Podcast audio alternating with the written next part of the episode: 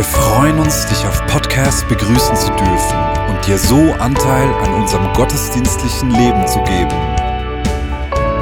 Wir danken dir für jede Form des Mittragens. Mit einer Online-Spende auf der Website kannst du die Vision der Vineyard Bern finanziell unterstützen. Wir wünschen dir viel Inspiration beim Hören der Botschaft und Gottes Segen.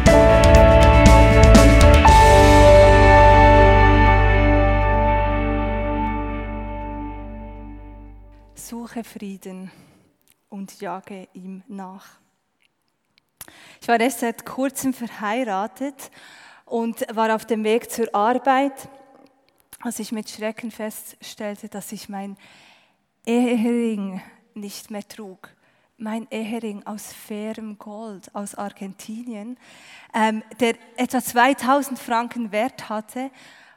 Und ich lief in Panik den ganzen Weg durch den Schnee zurück, kam Tränen aufgelöst in die Wohnung zurück, nur um festzustellen, dass ich aus unerklärlichen Gründen meinen Ring ausnahmsweise zum Duschen auf die Kommode gelegt habe. Hast du auch schon mal etwas extrem Wertvolles verloren und es dann an einem Ort wiedergefunden, an dem du es nie erwartet hättest?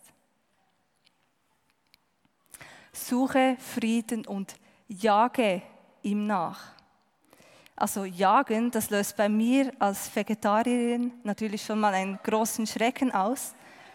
Ähm, ich erinnere mich, als, wir, ähm, als ich 16 war, war ich in einem Austausch in Neuseeland und ich, sta ich äh, stand auf einem Pickup und ähm, musste mit einer großen Lampe in die frühmorgendliche Dunkelheit leuchten, während mein Gastbruder diese kleinen, süßen äh, Wallaby, äh, das sind kleine Kängurus, abgeknallt hat hat natürlich schon bleibende Folgen in mir äh, hinterlassen. Sie haben mir zwar gesagt, man darf das, weil es eine Plage sei. Ich habe das ihnen jetzt geglaubt.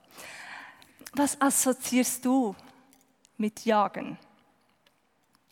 Du hast es wahrscheinlich erkannt, dieses Suche Frieden und Jage ihm nach. Das ist bekannt dieses Jahr. Das ist die Jahreslosung 2019. Und normalerweise predigt man ja eher vielleicht Anfangsjahr über die Jahreslosung, aber irgendwie hatte ich den Eindruck, ich möchte inmitten des Jahres über diese Losung sprechen. In den letzten Wochen stolperte ich immer wieder über dieses Thema Frieden, das so zentral ist und habe auch bei mir gemerkt, wie, wie schnell mir dieser Frieden abhanden kommt. Und vielleicht findest du dich ja auch in einem oder anderen Beispiel wieder. Wir sind aus, als Vineyard Bern in einer Umbruchphase, im Umziehen in neue Büro- und Gemeinschaftsräume und so. Umbruchsphasen bringen immer auch gewisse Unsicherheiten mit sich. Oder manchmal zum Beispiel, da entdecke ich mich dabei, dass ich mir Sorgen mache, in was für eine Zukunft unsere Kinder gehen. Ich mache mir manchmal Sorgen, sie, dass sie noch viel mehr ethische Fragen werden äh, wälzen müssen. Fragen in Bezug auf Gender, auf Klima, auf weiß auch nicht was. Und manchmal werde ich fast ein bisschen unruhig über diese Tatsache, was da für eine Welt auf sie zukommt. Oder persönlich war ich in den letzten Monaten voller Fragen in Bezug auf meine Zukunft, aber auch in Bezug auf meinen Beitrag in dieser Welt. Und plötzlich war mein Leben gar nicht mehr so klar, wie es immer war. Und manchmal haben mich diese Fragen richtig gern überfordert. Und lustigerweise ähm, habe ich just äh, an dem Zeitpunkt, als ich an meine Predigt über Frieden weiterschreiben wollte, äh, eine Auseinandersetzung mit meinem Mann. Also dieses Thema Frieden begegnet uns in den unterschiedlichsten Facetten unseres Lebens. Und egal, wo dir der Friede geraubt werden will, glaube ich, dass dieser Psalm 34, 15 sehr viel zu sagen hat. Und ich halte diese Predigt nicht, weil ich jetzt äh, Expertin bin im Suchen und im Jagen von Frieden und das immer perfekt hinkriege Aber ich halte sie, weil ich mich entschieden habe, diesem Frieden nachzujagen und ihn zu suchen. Und zu diesem Prozess, zu diesem Ringen möchte ich dich heute mit dieser Predigt einladen. Im Psalm 34, 9 bis 15 heißt es folgendes, ich lese das aus der Gute Nachricht Bibel vor.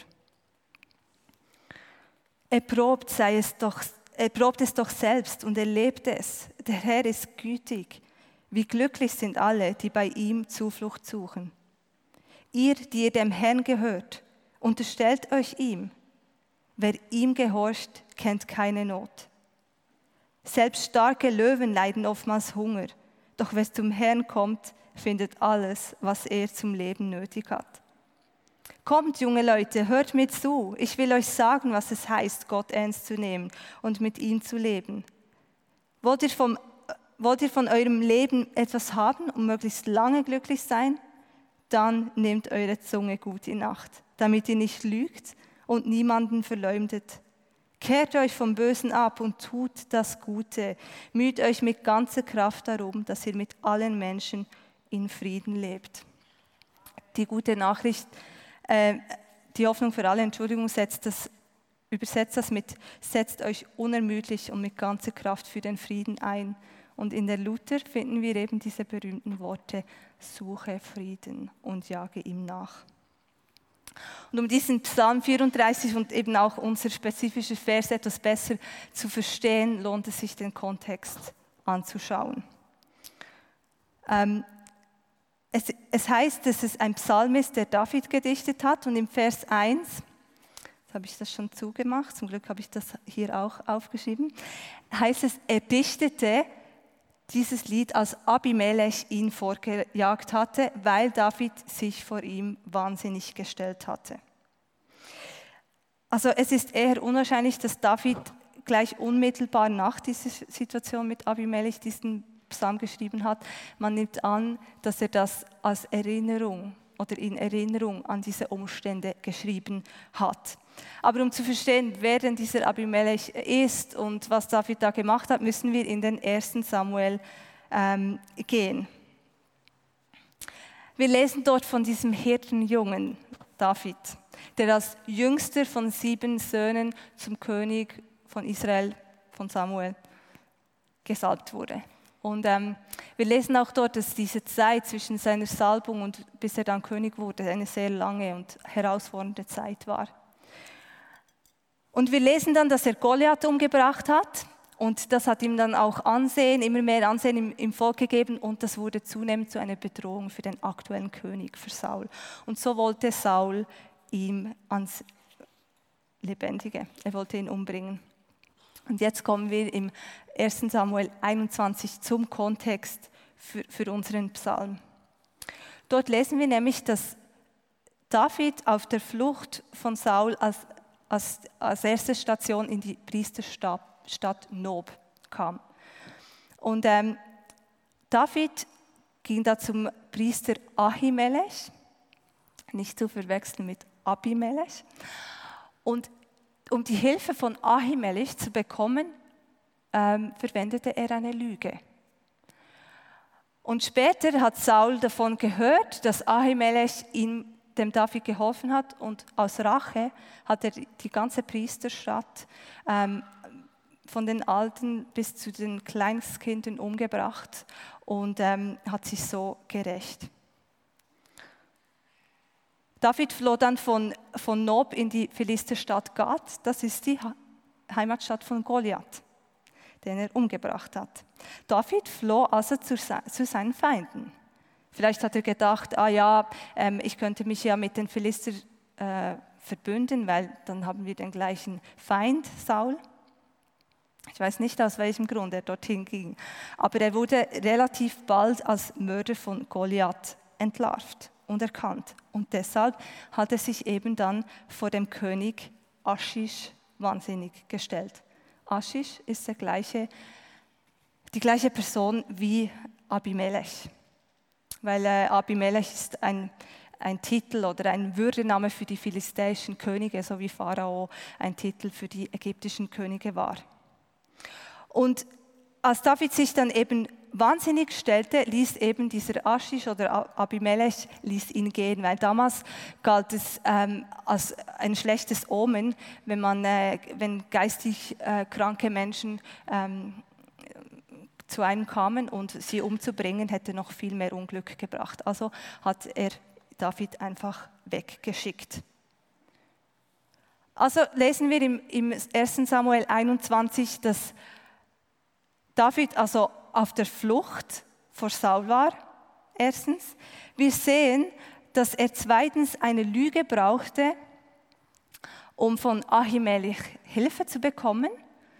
Diese Lüge führte dazu, dass zahlreiche unschuldige Menschen umgebracht wurden.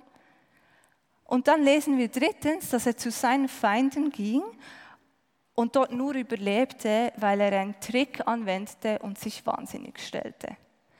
Jetzt diese Umstände, die tönen für mich nicht extrem friedlich. Aber in, diesen, also in Erinnerung an diese Umstände hat David diese eindrücklichen Worte geschrieben, suche Frieden und jage ihm nach. Ich möchte diese drei Worte, die da in diesem kurzen Satz so prominent sind, kurz anschauen. Suche, Frieden und Jagen. Mit diesem Suchen ist ein sehr aktives Suchen gemeint. Es bedeutet auf jede erdenkliche Art und Weise aufspüren und ausfindig machen. Besonders eben durch Gebet und Anbetung. David hat es in den äh, Versen vor, vor dem ähm, Suche Frieden, jage ihm nach auch geschrieben, dass wir Zuflucht bei dem Herrn suchen sollen. Das ist diese Anbetung, dieses Gebet. Ähm, es heißt einfach, es heißt wirklich danach zu streben, zu erbitten, zu erflehen, zu begehren, zu beschaffen. Und Charles äh, Spurgeon hat eine Auslegung zu diesem Psalm geschrieben und er hat geschrieben, ziehe Frieden dem Unfrieden nicht nur vor, sondern fördere ihn mit allen Mitteln und Kräften. Das ist Suchen in diesem Kontext. Und dann ist da das Wort Frieden. Im Urtext steht Shalom. Und Shalom ist Ganzheitlichkeit, Unversehrtheit, Wohlergehen und auch Frieden. Es ist ein physisches Wohlergehen, aber genauso eine innere Ruhe und Zufriedenheit. Ähm, es ist Frieden in der Beziehung zu Gott, aber auch anderen Menschen und natürlich auch Frieden statt Krieg. Aber es ist viel mehr als einfach diese Abwesenheit von Krieg. Shalom ist ein umfassendes Wort. Es umfasst mein ganzes Sein. Wir sollen also Frieden mit Gott, mit uns selber und mit anderen Menschen, mit allen Mitteln und Kräften fördern. Und dann ist das das dritte Wort, das Jagen. Auch das, das ist wörtlich gemeint. Nachlaufen, verfolgen, jagen. Spurgeon ähm, hat da darüber geschrieben, dass man den Frieden sehr schnell verlieren kann. Nichts kommt einem oder nichts ist schwerer zu bewahren als dieser Frieden. Und er schreibt dann, tue dein Bestes, jage dem Frieden nach. Wenn Feindschaft aufkommt, lass es nicht deine Schuld sein. Nimm dir vor, nie streitsüchtig zu sein. Diese Jahreslosung und die, diese Einladung, die damit kommt, die begeistert mich. Selbst als fleischlos lebende Person. Weil Suchen und Jagen, das sind Aktivitäten. Es ist etwas, wo ich mich auf den Weg mache, nachdem ich eben strebe.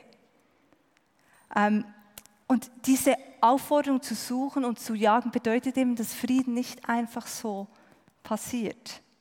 Frieden ist umstritten. Und es ist immer, er ist immer wieder in Gefahr. Ich weiß nicht, wie es dir geht, aber ich merke in meinem Leben, dass mir dieser Friede ähm, in Beziehungen, aber auch mein, dieser innere Frieden immer wieder schnell abhanden kommt. Aber gleichzeitig glaube ich, das ist nicht einfach nur eine Aufforderungen und ein paar Punkte mehr auf unserer To-Do-Liste, die wir auch noch erledigen sollten. Es ist genauso eine Verheißung in dieser Aufforderung, nämlich dass sich dieser, finden, äh, dass sich dieser Frieden finden lässt und dass sich dieser Friede fangen lässt. Das ist die Verheißung darin. Nun, wer mich kennt, der weiß, dass es bei mir immer praktisch werden muss. Es muss etwas mit dem Alltag zu tun haben. Und da stellt sich ja jetzt auch diese Frage hier, also ja, das, dieses Suchen und das Jagen, äh, das ist ja gut und recht, aber was bedeutet das wirklich konkret? Was, wo fange ich da an? Was heißt das für meinen Alltag? Vor einiger Zeit hatten mein Mann und ich äh, ziemlich Streit das ist jetzt schon der zweite Streit, den ich erwähne. Wir haben manchmal wirklich Streit, vor allem ich mit ihm. Und ähm, wir brauchen etwas eine räumliche Distanz. Also ist er einkaufen gegangen und ich blieb zu Hause. Und äh, ich habe gedacht, okay, ich, ich schmolle jetzt wirklich mal eine Runde, weil ich habe wirklich Grund, ärgerlich zu sein. Und schließlich finde ich auch, er kann sich jetzt wirklich mal zuerst bei mir entschuldigen, weil ich mache immer immer den ersten Schritt, oder? Wahrscheinlich kennt niemand sonst solche Gedanken, aber ich hatte diese Gedanken und in diese Gedanken hat mich Jesus ganz sanft unterbrochen, hat gesagt, hey, lass dich unterbrechen, lass, mir, lass dir meine Perspektive geben. Also habe ich mich, ich war gerade in einem Aufräummodus, also habe ich mich, äh, ich das Zeugs liegen gelassen, bin hingesessen und habe die Bibel geöffnet. Und ich habe sehr schnell gemerkt, dass ich diesen Frieden suchen und jagen will, und zwar in der Beziehung, in dieser Begegnung mit Jesus. Ich bin überzeugt, dass die Begegnung mit Jesus das ist, was uns den Frieden schenkt. Der Friede liegt nicht in, in gelösten Fragen oder in beantworteten Fragen oder in, in sortierten Gefühlen, der Friede liegt in dieser Begegnung mit Jesus. Jesus selbst hat sich im Jesaja 9 als Friedefürst oder er wurde uns als Friedefürst vorgestellt. Jesus ist der Friede in Person. Und im Johannes 14 sagt Jesus, dass er uns einen Frieden gibt, ähm, oder dass er uns seinen Frieden gibt. Und es ist nicht der Friede, den die Welt uns gibt. Die Welt versucht da immer wieder uns Frieden im Package mit, mit Umständen oder mit geänderten Umständen zu verkaufen. Aber der Friede, den Jesus uns gibt, das ist ein anderer Friede. Und ähm, ich glaube, dass wir in dieser Begegnung mit Jesus klarer sehen. Wir sehen klarer, wer wir sind und wir sehen klarer, wer er ist. Und diese Begegnung müssen wir bewusst zulassen und wir müssen sie bewusst suchen. Und Lisi hat letzte Woche über genau das Thema, diese Nähe zu Jesus gesprochen. Und wenn du nicht da warst den Podcast noch nicht gehört hast, dann ermutige ich dich, ermutige ich dich das noch nachzuholen. Diese besagte Begegnung mit Jesus an unserem Streittag führte mich sehr schnell zu meinem Herzen, zu meinem tiefsten, innersten ähm, Herzen, dort wo niemand sonst hinsieht.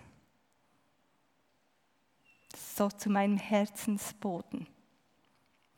Und in diesem Augenblick realisierte ich neu, dass ich allein für diesen Zustand dieses Bodens zuständig bin. Ich allein bin für diesen Boden zuständig, niemand sonst. Und ich entscheide, welche Gedanken und auch welche Gefühle vor allem auch ich ähm, erlaube, dort Fuß zu fassen. Und in den Sprüchen 4, 23 steht ein entscheidender Satz dazu. Das heißt dort, vor allem aber behüte dein Herz, denn dein Herz beeinflusst dein ganzes Leben. Und behüten heißt in diesem Kontext mit größter Sorgfalt über etwas wachen, das einem so wichtig ist, dass man nicht verlieren will. Und dieser Vers, der spricht von dieser Wichtigkeit, meines Herzens. Weil wie es dort aussieht, das ist nicht einfach zweitrangig, sondern für die Ausrichtung, die mein Leben nimmt, ist das zentral wichtig. Und die Suche und das Jagen von Frieden, das beginnt in der Tiefe meines Herzens. Dort auf meinem Herzensboden, wo niemand sonst hinschauen kann. Es beginnt dort, weil dieses Herz mein ganzes Leben beeinflusst. Es bestimmt die Richtung, die mein Leben nimmt. Das finde ich krass. Und ich persönlich, ich stehe immer mal wieder in Gefahr, ähm, mich zuerst mit den Handlungen von anderen Menschen oder eben diesen Umständen herumzuschlagen. Wo doch meine einzige Verantwortung darin liegt, für die Weichheit meines Herzens oder die Weichheit meines Herzens sicherzustellen, indem ich das Jesus hingebe. Ich weiß nicht mehr genau, wie sich mein Mann und ich versöhnt haben. Wie gesagt, das war auch nicht unser letzter Streit. Aber ähm, was ich weiß, ist, dass mein Herz durch diese Begegnung mit Jesus weich wurde und immer wieder weich wird. Und was ich weiß, ist, dass ich mich für den Frieden entschieden habe und immer wieder entscheiden will. Und zum Schluss möchte ich noch einen Gedanke mit euch teilen. Der Psalm 34, 15 wird in der Passion Translation folgendermaßen übersetzt. Dort ist es der Vers 14. Und es heißt, Make peace your life motto. Practice being at peace with everyone. Das heißt so viel wie, mach Frieden zu deinem Lebensmotto. Übe mit allen Menschen in Frieden zu leben. Und mir gefällt dieses Wort üben sehr.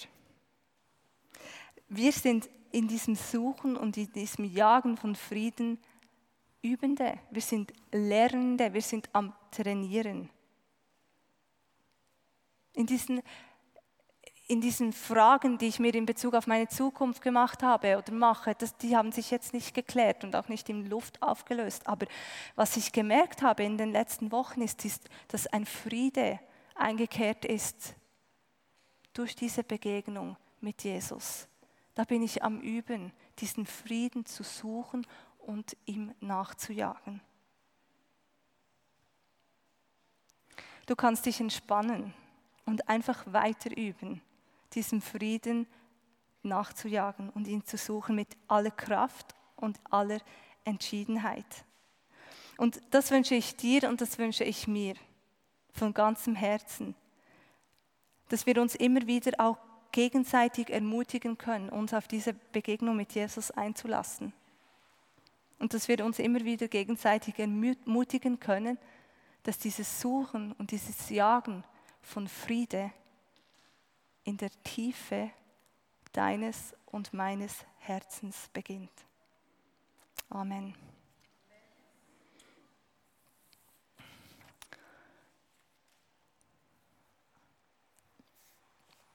Ich möchte gerne zwei Dinge machen.